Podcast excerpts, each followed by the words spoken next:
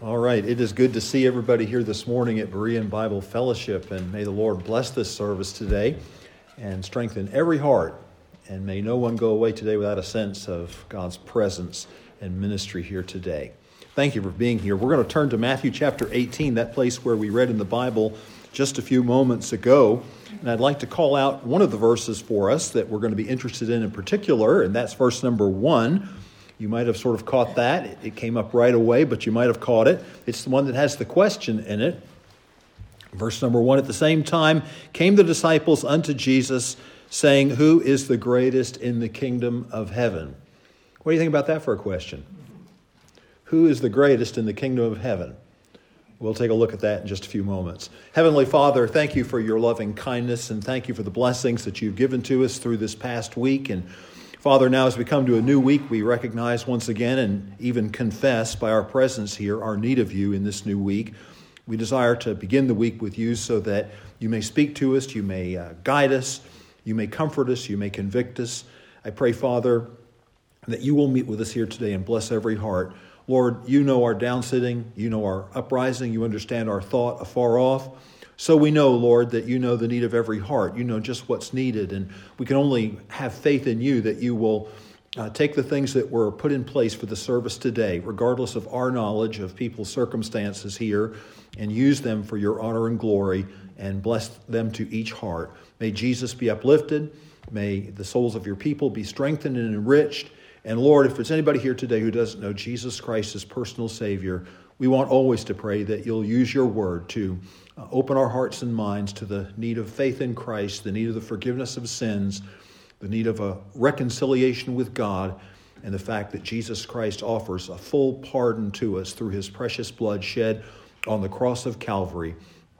Make that desirable and winsome in the sight of anyone today here who may not know you. For we pray in Jesus' holy and wonderful name. Amen. They asked him this. So we are continuing looking at some of these questions that we find people asking Jesus as we read through the gospel stories. I'll just say this. You remember that uh, probably one of the largest categories of different people who ask these questions of Jesus, the largest of them probably is his disciples. And so we have another such question today that the disciples ask. Not all of them that we've looked at so far have been. You remember we had two from John the Baptist. And we will certainly get to the point where we see some questions that were asked by Jesus' opponents. But for right now, we continue looking at questions that his disciples um, asked of him. And uh, today, as I say, we have a rather momentous one. I think about this particular question, and I, I, think that this may be one of the most convicting and revealing of all of the questions they asked. And I was thinking a little bit about some of the circumstances that we realize are here today and thinking about folks who have suffered loss. And uh, when I say convicting, um, I guess that stands a little bit by way of contrast to a message that would be uh, designed to comfort people. But God knows all about that. I tell you, there is some small comfort I feel in finding God speaking to me because I feel if God is speaking to me, then I realize He's not done. He loves me, He cares about me, he takes the trouble to show me those things in my life that may not necessarily be pleasing to Him or where I can be more like Him or uh, that I need to uh, listen to His voice. That to me is um, really something. And when I sense that, I'm, I'm comforted by that. So maybe it will work out for us in that particular sense today. A little background on this. Um, in Matthew, Mark, and Luke, the so called synoptic gospels, the ones who have much of the same material, albeit told slightly from different perspectives, um, we have an account of this particular story. It's kind of interesting that Matthew's, in this case, is the longest of them, and Matthew is the one who preserves the question for us. We do have some other details that are given to us in Mark, confirmed by Luke, but Luke is the shortest of the accounts. But the disciples essentially want to know who among them was the greatest. This is going to take us back a lot of years, but I think this will help us to get into kind of the mood of what we want to talk about a little bit today. If you weren't living in the 1960s, you may well be, uh, still know about this story. But in 1964, a 22 year old heavyweight boxer stunned the world by defeating early in the fight a man by the name of Sonny Liston, who was at that point the world heavyweight champion. This man's name at the time, he called himself Cassius Clay. And then you remember later he indicated that he had converted to Islam and renamed himself Muhammad Ali. When that fight was over with, 1964, and Cassius Clay was the new world champion heavyweight fighter, he had this to say about himself I am the greatest. Now, he went on to say this, it gets even a little bit more off the scale. I knew I had him in the first round. Almighty God was with me. I want everyone to bear witness. I am the greatest. I am the greatest thing that ever lived. I don't have a mark on my face, and I upset Sonny Liston, and I just turned 22 years old. I must be the greatest. I showed the world. I talk to God every day. I know the real God. I shook up the world. I'm the king of the world. You must listen to me. I am the greatest. I can't be beat. Well, that's a little off putting and a little bit over the top, but it is revealing, as I said, and uh, it is a little bit convicting when we realize that sometimes similar thoughts, albeit perhaps not couched quite as explicitly as that, sometimes go through our own minds, just like they did the disciples. So, we want to learn about greatness today. What's real greatness? And I think the best way for us to discover this and, and looking at how Jesus chooses to answer this is, is how we're going to discover this truth. And it's going to be by comparing greatness according to human standards.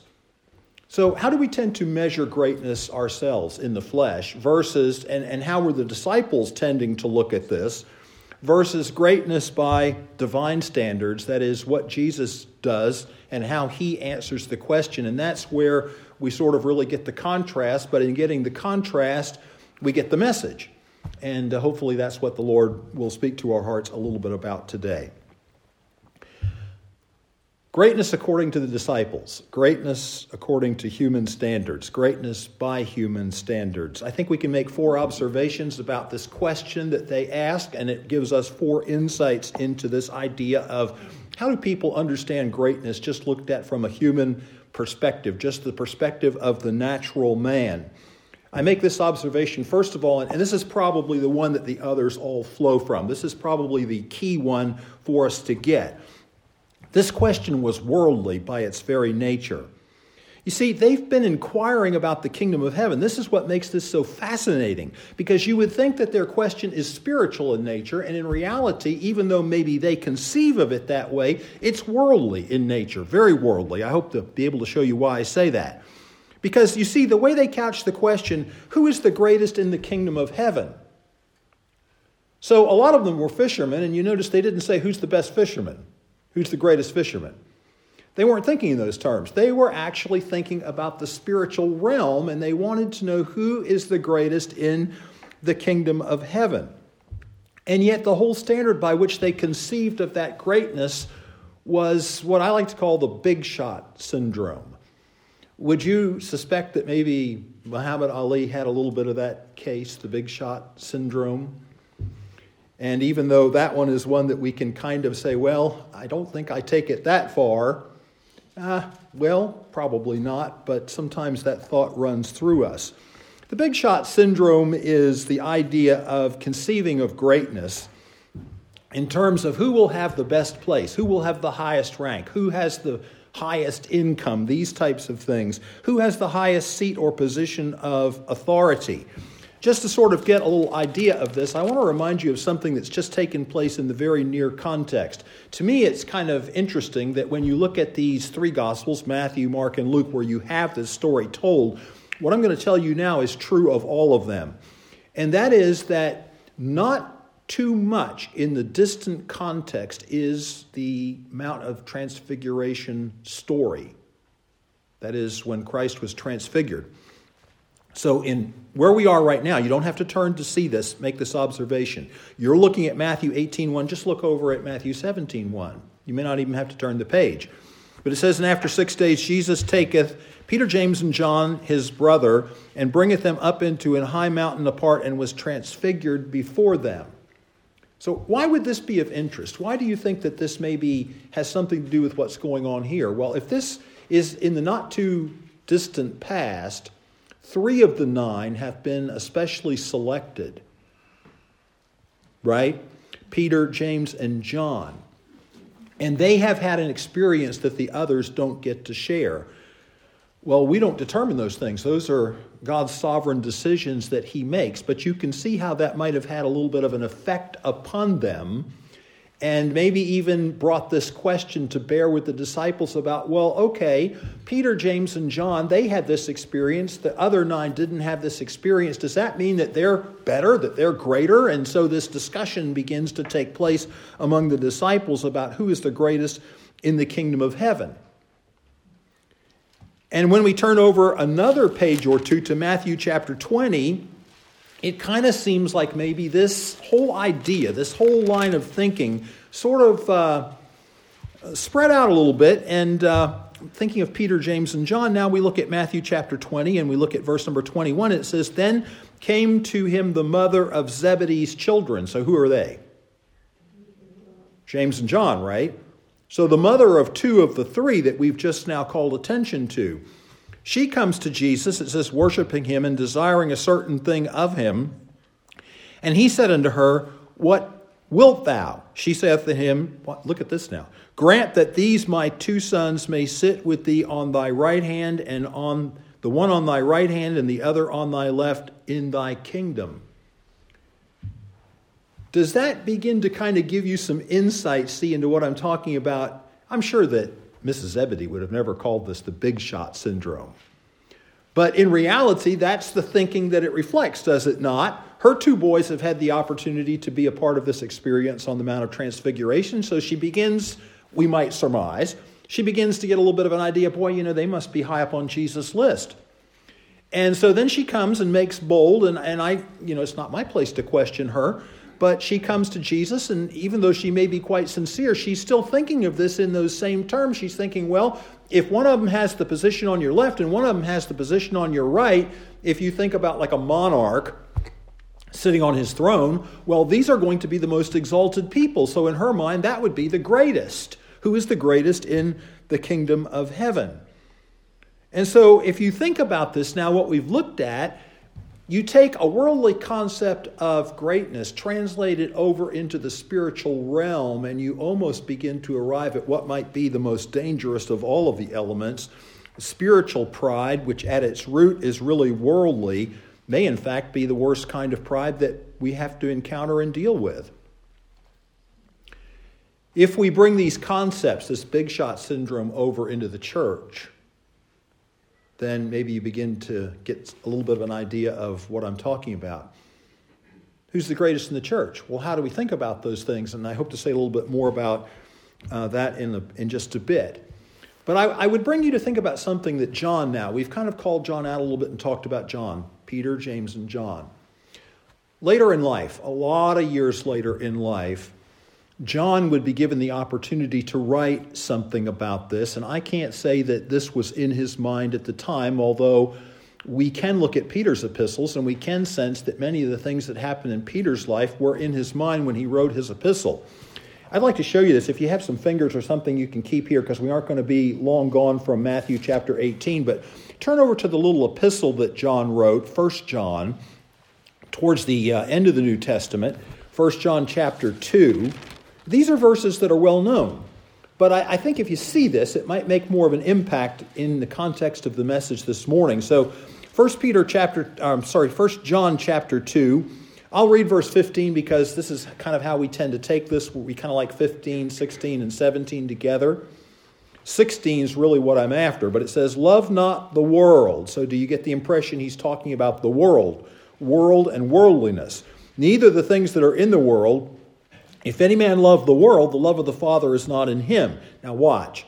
For all that is in the world, the lust of the flesh, the lust of the eyes, and what's this next phrase? The pride of life, is not of the Father, but is of the world.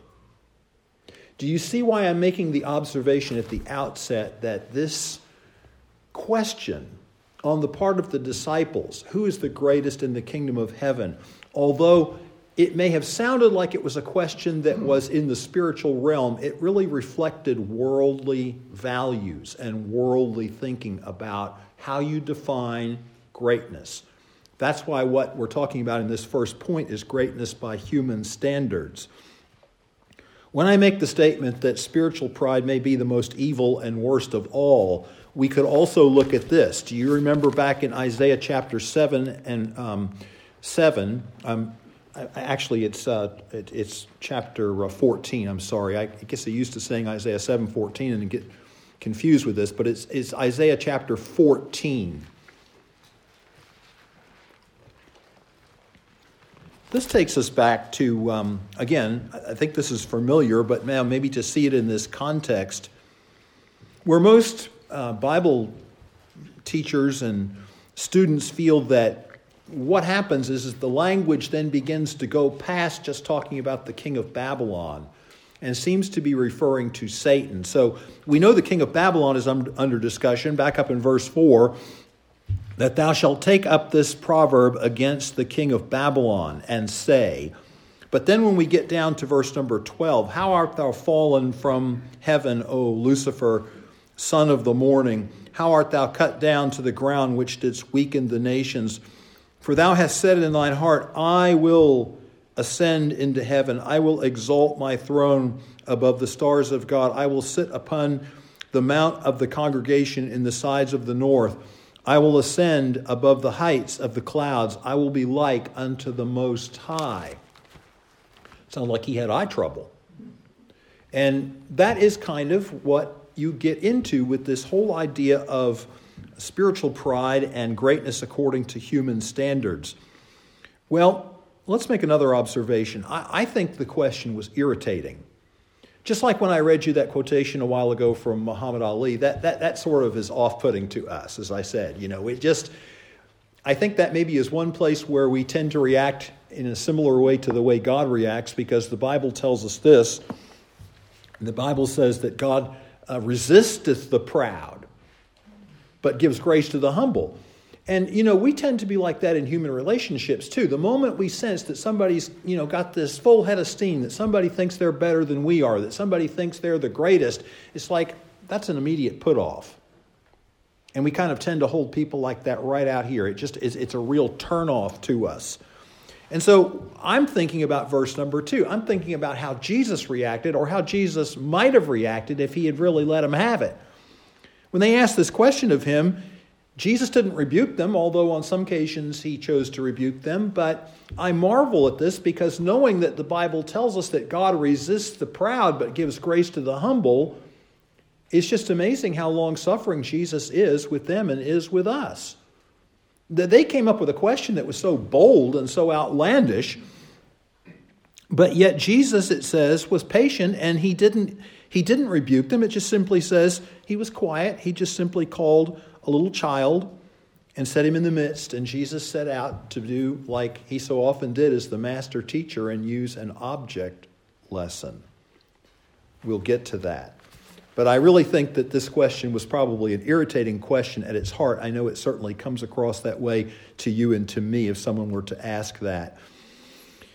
Thirdly, I make the observation I think the question was shameful, and you may wonder how I get this and where I get this, but as I say, there's some interesting things you can pick up, a few little points from looking at the alternate accounts. And so you don't have to turn if you don't want to, but I want to read you from Mark chapter 9, verse 33 and verse 34, because it kind of reveals a little insight into what was going on here that we don't necessarily get from Matthew's. He doesn't give us this angle in the story, just as the others don't give us the question.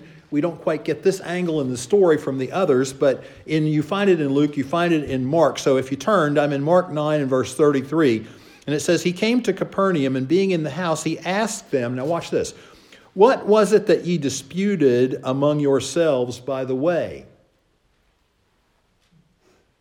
So they were having an, a discussion about this. They were having a, a bit of a, an argument about this. In fact, it had apparently led to some bickering between them about it. And it says in verse 34, and this is where I get that the question was shameful. It says, But they held their peace, for by the way, they had disputed among themselves who should be the greatest. So in their hearts, they really weren't proud of what they had been talking about. Yeah. You have to give them credit for that. I mean, uh, they, they just realized it was a little unseemly. And Jesus, perhaps perceiving all of this, knowing all of this, decides to probe a little bit by asking a question of his own, and immediately they're convicted in their hearts because they know it's unseemly. But that's what they've been talking about. That's what they've been disputing about. And it's led to friction between them because, as Proverbs 13:10 says, only by pride cometh contention. Generally, it brings friction and sparks into our relationships with other people.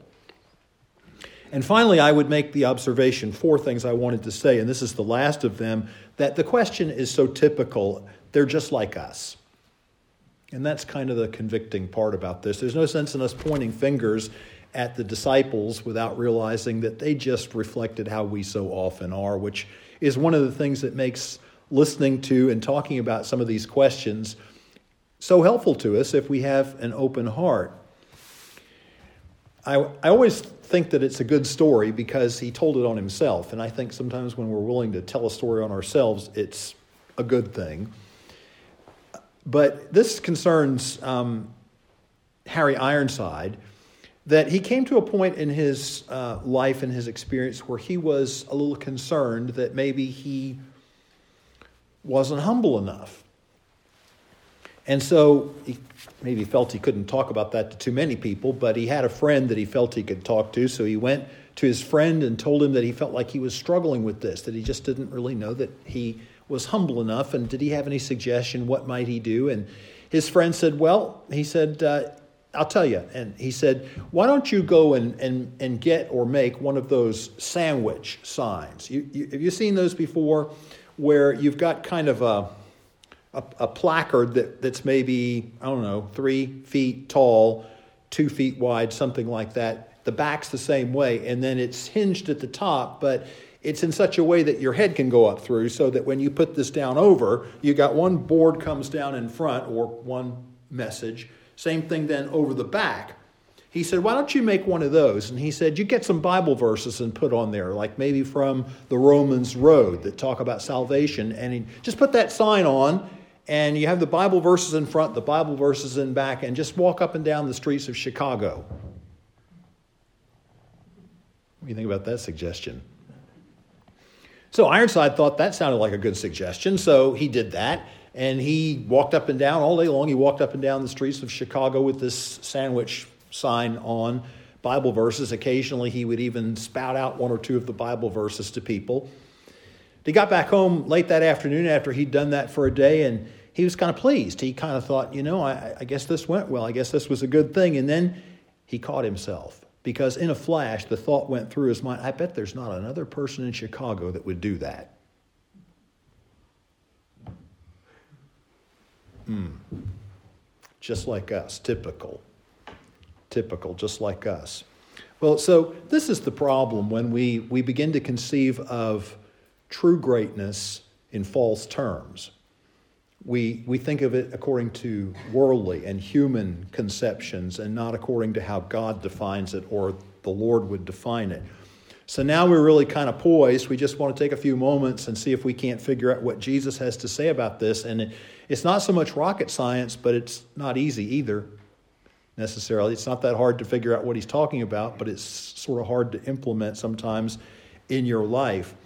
So Jesus uses a little child. Why do you think that Jesus uses a little child? And notice a little child, doesn't say a teenager. Now, I'm not poking at teenagers. I'm just saying that it doesn't take too long for us to kind of get past what it's like in the little child illustration because this human nature that is that we're so infused with what's typical that I mentioned a moment ago doesn't take long for that to start to come out. But a little child doesn't have the big shot syndrome if you think about that for a few moments. In fact, little children, especially very little children, they're unpretentious, they're unassuming. They realize they're dependent on someone else, they realize they need their parents. In times when they fear, they run and cling to their parents' legs. Um, they know their parents have more knowledge.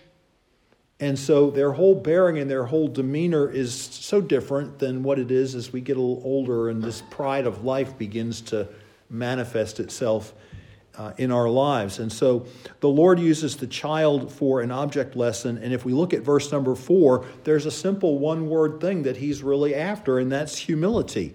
He says, Whosoever therefore shall humble himself as this little child, the same is the greatest in the kingdom of heaven.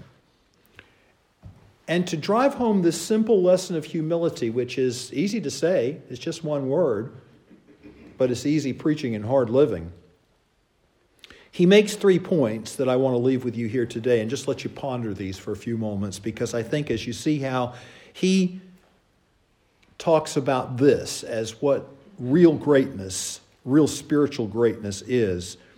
First of all, here's the first point that he makes. You know, childlike humility is necessary to even enter into the kingdom of heaven. The disciples were asking about who's the greatest in the kingdom of heaven. But do you know without this humility that Jesus is using a child to demonstrate you can't even enter into the kingdom of heaven? Look at verse 3. He says, Verily I say unto you, except ye be converted and become as little children, ye cannot enter into the kingdom of heaven. It's kind of interesting because Jesus was saying this about the new birth, and of course, that takes us into this whole arena of a very little child. He says, Except a man be born again, he cannot see, cannot enter into the kingdom of heaven. Here he says, Except ye be converted and become as little children, ye shall not enter into, you cannot even enter into the kingdom of heaven. How does that humility manifest itself? Well, because, see, until we're at the place where we're ready to humble ourselves, we're ready to confess our sins, we're ready to confess the fact that we need a Savior we're ready to confess the fact that we cannot save ourselves, especially when you realize that the whole worldly concept and what you encounter in so much of, of religion and liberal Christianity today is a works concept. And that's a comparative thing, right? That's exactly the worldly terms that you the, the, the disciples were using. They wanted to compare. Well, James, Peter, James, and John had this experience, so they must be greater. Or someone sits on your left hand and someone sits on your right hand in the kingdom, they must be greater. So it's rank or privilege or something that we've accomplished in life that we use to define, well, we're better than someone else or we're greater than someone else. To get to the place where we realize that, you know what? It doesn't matter if you're better in human terms than someone else. Are there big sinners and little sinners? Probably. I mean, certainly not everyone here this morning has done some of the things that you'll turn on the computer and look at in the news this morning and read. We can be very proud of that, right? We can compare ourselves to other people and think, well, you know, I don't, I don't, certainly I don't do all those things. And, you know, if you really start talking to people a lot, you'll hear that come out. That's, that's the concept that a lot of people have. They, they kind of realize, well, maybe I've missed the boat in a couple places. I, you know, maybe I spoke crossly to someone yesterday or whatever, but man, I'm nothing like that person over there. I must be okay. Not only that, I go to church, and not only that, I help little old ladies across the street. And not only that, I give to the food bank and these types of things. And so, you know, before long, we have this idea we must be good enough. And that's a worldly concept of things, and you have to get past that. You have to get to the place where the Spirit of God has done a work in your heart because, see, this doesn't come naturally to us. It has to be God, the Holy Spirit, who begins to move and work in the person's heart, whereby you and I are convicted of our sins. We see our need of a Savior. We see ourselves as unable to save ourselves. We can't pull ourselves up by our own bootstraps. None of us is good enough, whether we're big sinners or little sinners. None of us is good enough to go to God's heaven without being cleansed in the blood and without having a personal Savior from sin. That's why it's a blessing when little children get saved, isn't it? Because they come to the Lord and they don't have to get later on in life and have to overcome all those barriers. And it's a wonderful thing when little children come to the Lord, but that childlike humility and enter a contrast to this. Again, if you keep your fingers here, I want to take us over and show you an example or an, an, an, actual illustration of what I've just been talking about that Jesus gave in Luke 18. So turn to Luke chapter 18. It's, it, we're told that this is a parable. But in Luke chapter 18 and verse 9, you'll see this come right out. It says, He spoke, Luke 18 9, He spoke a parable unto certain who trusted in themselves that they were righteous What's the net effect of that? If you trust in yourself that you're righteous, well, it says then that spiritual pride enters in and it says, and despised others. Wow. It's kind of convicting when you really see it for what it is. So then he tells the story. Two men went up into the temple to pray, the one a Pharisee and the other a publican. The Pharisee stood and prayed thus with himself God, I thank thee that I am not as other men are. Do you see how that concept comes out? And he names off some of the things that are really high on his list as bad to do extortioners, unjust, adulterers, or even as this publican. See about trusting in yourself that you're righteous and despising others. I fast twice in a week. I might have gotten off the rails a time or two with a small thing, but nothing like this publican. And on top of that, I fast twice in the week. I give tithes of all that I possess. And he could have probably gone on, but the Lord stops. And he says, And the publican standing afar off would not so much as lift up his eyes unto heaven, but smote upon his breast, saying, God be merciful to me, a sinner. Now listen to the Lord's assessment. I tell you, this man went down to his house, that is, the publican, justified rather than the other. For everyone that exalteth himself shall be abased, and he that humbleth himself shall be exalted. One got saved, one didn't. And Jesus is saying, except you be converted and become as little children, ye shall in no case enter into the kingdom of heaven. So when Jesus wants to talk about this humility and he makes these points to drive home how important it is, and that that's what true greatness consists of, he says, you know, you can't even get to, you can't get into the kingdom of heaven without this humility. Secondly, Childlike humility is necessary to advance in the kingdom of heaven. Are you and I, having been born again and Christian people, are we supposed to grow? Sure. What Peter wrote that right. He says, "But grow in grace and the knowledge of our Lord and Savior Jesus Christ." Paul would talk about this when he talked about the Corinthians, and he said, "You know, you're still like on the spiritual milk bottle. You, you, shouldn't be that way. In other words, we're born again, we have our faith in Christ, we're saved, but just like when a child comes into the world, now it's a growth process to maturity, so it is in the Christian life. We become a part of God's family by the new birth, but it begins a growth process, and now we're supposed to become better Christians, stronger Christians, more like Jesus as time goes by. Well, this is what he's talking about in verse number um, 4. If you look there, whosoever therefore shall humble himself as this little child, the same is the greatest in the kingdom of heaven. Now, here's a, a technicality, but it makes an interesting point.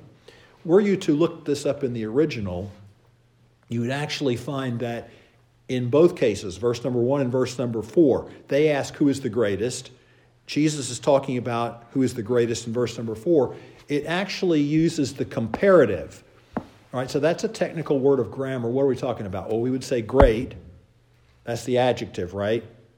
Now, if you want to make it comparative, then what do we say? Greater. If you want to make it superlative, then what do we say? Greatest, like Muhammad Ali, I'm the greatest. Okay, so actually in verse 1 and verse 2, it's actually the comparative form. They come to him, if you took it literally, translated it literally, they come to him and they say, Who is the greater? You see how they were comparing? Eh, the sense of it is the greatest, but they use the comparative. The Lord picks up on that in verse 4. He too uses the comparative. Whosoever therefore shall humble himself as this little child, the same is greater And it just brings to mind the whole idea that if humility is the key to becoming greater, the more humility I have in my life and the more I become like Jesus, who is meek and lowly of heart, then I will be greater in the Lord's eyes the more humility that I have in my life. It, it doesn't make sense because, in human terms, that's not the way we look at it. We look at it that the way up is up. And this looks at it that the way up is down. Childlike humility is necessary to advance in the kingdom of heaven. If, if, if we find ourselves continually exhibiting, if we find ourselves continually controlled by pride, we're not really growing in grace because as we grow in grace, that tends to dissipate. The more we understand who Jesus is, the more we understand who we are, who we really are, that, that tends to dissipate. Not that we still don't struggle with it. I think you struggle with that until the day you die. But the greater, I think, victory we have in our lives as we demonstrate it, because humility is like a lot of things, it has to be shown. You can talk about it all day long, but people really don't know you have it, except as they watch what you say and watch what you do. So it's necessary if we're going to advance. And thirdly, this point that he makes about how important this humility is and how this is the true value or test of greatness in the kingdom of heaven. Childlike humility is necessary to be Christ like. And he says in verse number five Whosoever shall receive one such little child in my name receiveth me. So, how do we tend to view people? Can they do something for me?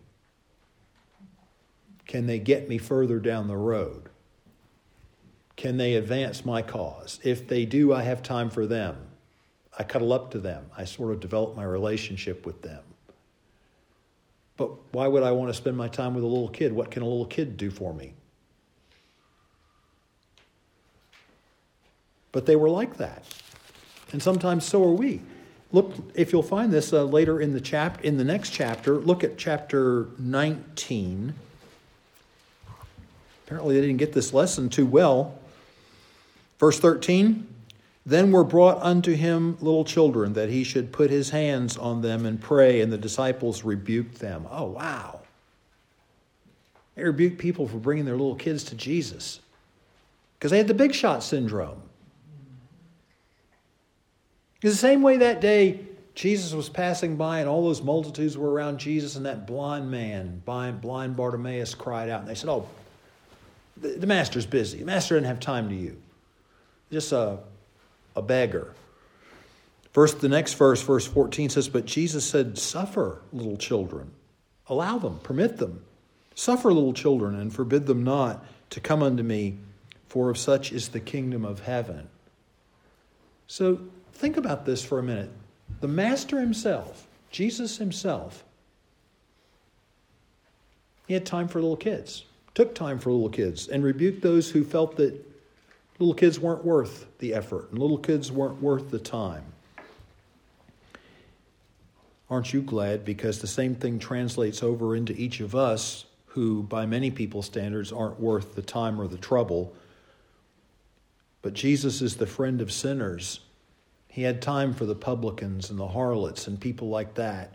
The Pharisees derided him and criticized him because he fellowshiped with those people, because he ate with those people, because he loved those people, because he cared about those people. They didn't care too much for a guy by the name of Zacchaeus. But Jesus went and stood under that tree and said, Zacchaeus, come down.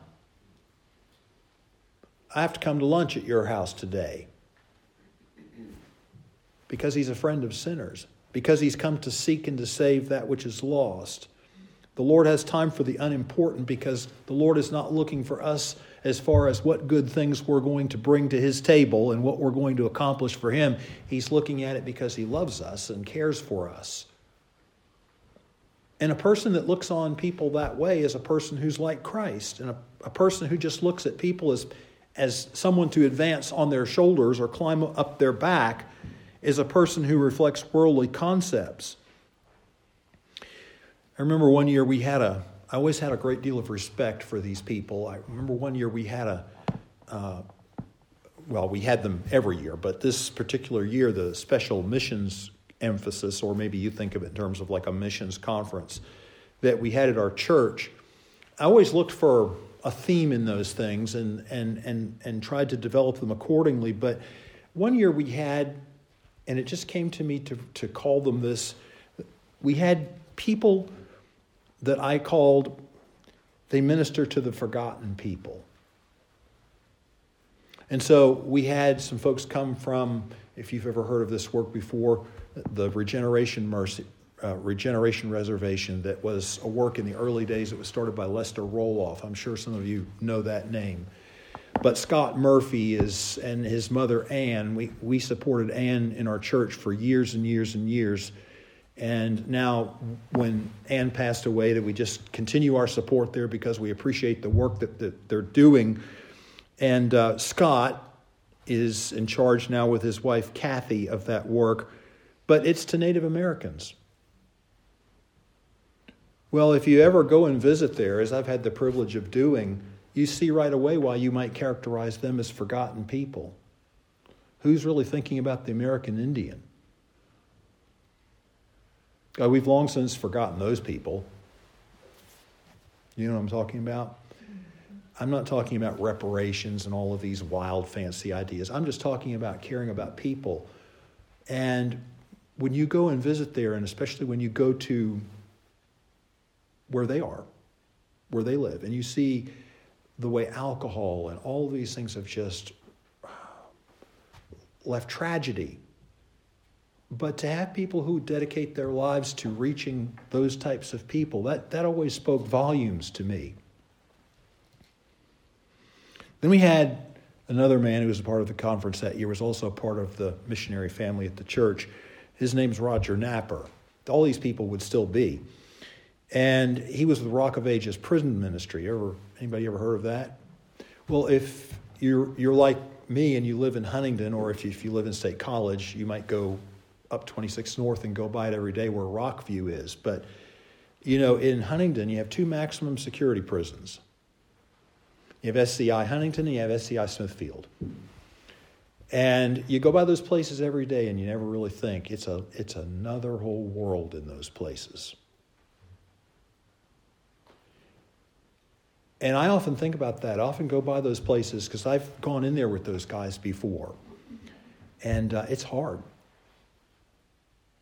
That, that, that kind of work is very hard. There's not many people who are drawn to, to that kind of work because they're forgotten people. In, in many cases, they're kind of the off scouring of society because these are maximum security prisons. You have some bad, bad people in there. You also have some people who have been saved. And so I used to think about Roger Napper. He was a part of the conference that year. And then, then I think of New York City. And I think of Tim Richmond was a, another missionary, is another missionary supported there by the church, working in the inner city, New York City. And I think I might have mentioned to you before, uh, wow, I mean, I just in the course of, of doing some of the work I've done for Keystone Christian Education Association and visiting some places, I mean, you go downtown Philly my wife will tell you, I dread that. I just dread going in there. Of course, I, I mean, it's to me, it's more the traffic and, and all that that I'm thinking about when I worry about that. But it's another world you, when you go in there. It's it's another world. And uh, even places in York, you go there, it's like another world. But I used to admire people like that because it was something that I know I would have struggled with doing. But these people don't have the big shot syndrome. They're not worried about what people can do for them or how people can advance them. They're worried about the fact that the Son of Man has come to seek and to save that which was lost. And back here in this very chapter where our text is, we read this verse, verse number 10. Just look back at Matthew 18 10 for a moment. Take heed that ye despise not one of these little ones. If you want to know how important they are, he says, For I say unto you that in heaven their angels do always behold the face of my Father which is in heaven. But our tendency is sometimes to depreciate people like that. And it all gets back to this concept that we have of pride and greatness and how it really works in the world. And it's not that way in the kingdom of heaven. It, it works a totally different way. I want to close with a couple of other things that always used to make an impression on me. I, I, want to give you a few of these thoughts just because, like I say, you can talk about humility, but you recognize it when you see it. But in our church in Huntingdon, he's not there any longer. Uh, I don't even know where they live now. I can't remember, but moved. But was a man. I never really knew this because I just wasn't in a position to observe it until I heard someone else say it. Then I started to watch. Then I saw that it was true. You know what it was? He would intentionally, when he came on Sunday morning, park at the back of the parking lot. Well, pretty much what everybody else does is look for the parking place that's closest to the door. This guy would pull in and on purpose park further away.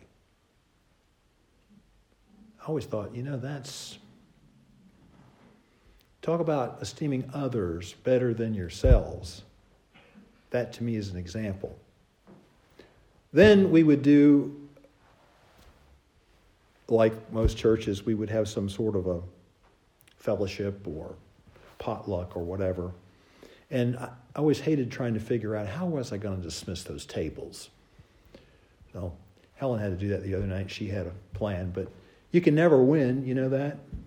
No matter how you come up with how you're going to dismiss the tables, somebody's happy, somebody's not happy. You know, you know what I'm saying? So you can never really win. But over time, I watched and would see that there were some people that would just get, in the end, they'd just sit, sit at their table and wait. Didn't matter. Didn't matter when you called for them for their table. It might have been early, might have been late. They'd just sit there. Then, when pretty much everybody else had got through the line, they'd get up and get in the line. Oh, wow, you know, if you do that, you'll get there and two or three or four of the choice things will already be gone, right? Probably. But I always thought, you know, that's really something. People that uh, are willing to do that and have that kind of victory in their lives was impressive to me, just as it was when I ran across the story about D.L. Moody. Years and years ago, Moody had invited a number of preachers from Europe to come over to uh, one of the Northfield Bible conferences there in, in Northfield, Massachusetts. Would have been in the late 1800s. So the European custom was this, and so the men didn't really think about it. This is what they did. Uh, you get to the evening, they retired to their rooms, and you would put your shoes outside your door and the reason you would do that is because sometime during the night, the hall servant would come and get your shoes and then shine them and put them back. And so in the morning, you'd get them, they'd be all shined and ready for the next day. So the day was sort of over, and people had gone to their rooms, and the men did exactly that. They opened their doors, put their shoes down outside, and they just didn't realize uh, it, it didn't work that way here, that we didn't have hall servants and they moody not wanting to embarrass them walked up and down the hall saw the shoes outside the door realized what had happened but didn't want to embarrass them. So he spoke to some people that were there. He spoke to some of the ministerial students and others about the need to shine these men's shoes so that they wouldn't be embarrassed. And he said he, he found it he just kept running into all kinds of excuses and reasons why people couldn't do it. And so he finally decided he would take care of it himself went down the hall gathered up all the shoes took them back to his room and started shining the shoes. The only reason that we know the story is because a friend came calling, knocked on the door, and came in and saw what Moody was doing. That's how we know the story. After that, quietly, there were others who volunteered to do exactly that, to polish those shoes. And we think about Jesus who took, laid aside his outer garments, took the towel, washed the disciples' feet and said, I did that to give you an example. This is what Jesus is like, and it's not what we're like. But as we grow in grace, we can be more like that. Humility, you know it when you encounter it. Jesus was doing something similar one day when we're told this story, and I want to close with this, but in Mark chapter 12, if you'd like to turn, it's at the end of the chapter. So I say, it's what you notice. Sometimes it's what you notice and you, you see it and you know it's the real thing. It says in verse 41 that Jesus sat over against the treasury and behold, beheld how people cast money into the treasury, and many that were rich cast in much. And there came a certain poor widow, and she threw in two mites, which make a farthing. And so again, Jesus wanted to make an example. He wanted to use an object lesson, and he called his disciples so they could see. And said unto them, Verily I say unto you that this poor widow hath cast in more than all they which have cast into the treasury, for they did cast in of their abundance, but she of her want did cast in all that she had, even all her living. Well, the Lord sat over there and he saw that and knew what it was and knew it was the real thing. And here and there, sometimes you catch it, see it. Genuine examples in the Christian community, in the church, of humility. They're great things to learn from. They're great things to admire because they're really true greatness. Heavenly Father, we thank you today for the thoughts we've been able to share especially, Lord, when they run so counter to the way we tend to be. Our concepts of greatness and advancement and all these types of things tend to be so worldly in their nature, and your teaching so different. But we realize, Lord, that in you saving us, we're supposed to be different.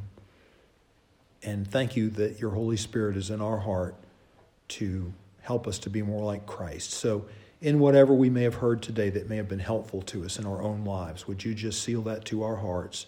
Would you just help us to want to be more like Christ? Help us to realize that it's something we learn, it's something we grow into. But on the other hand, if it's not something that's becoming more and more a part of us, then we need to think about that. So I bless each one who's here today. I pray these things in Jesus' wonderful name. Amen. Let's take our songbooks. I think uh, you'll know this one, but let's turn to page 305. The title of this song is Without Him.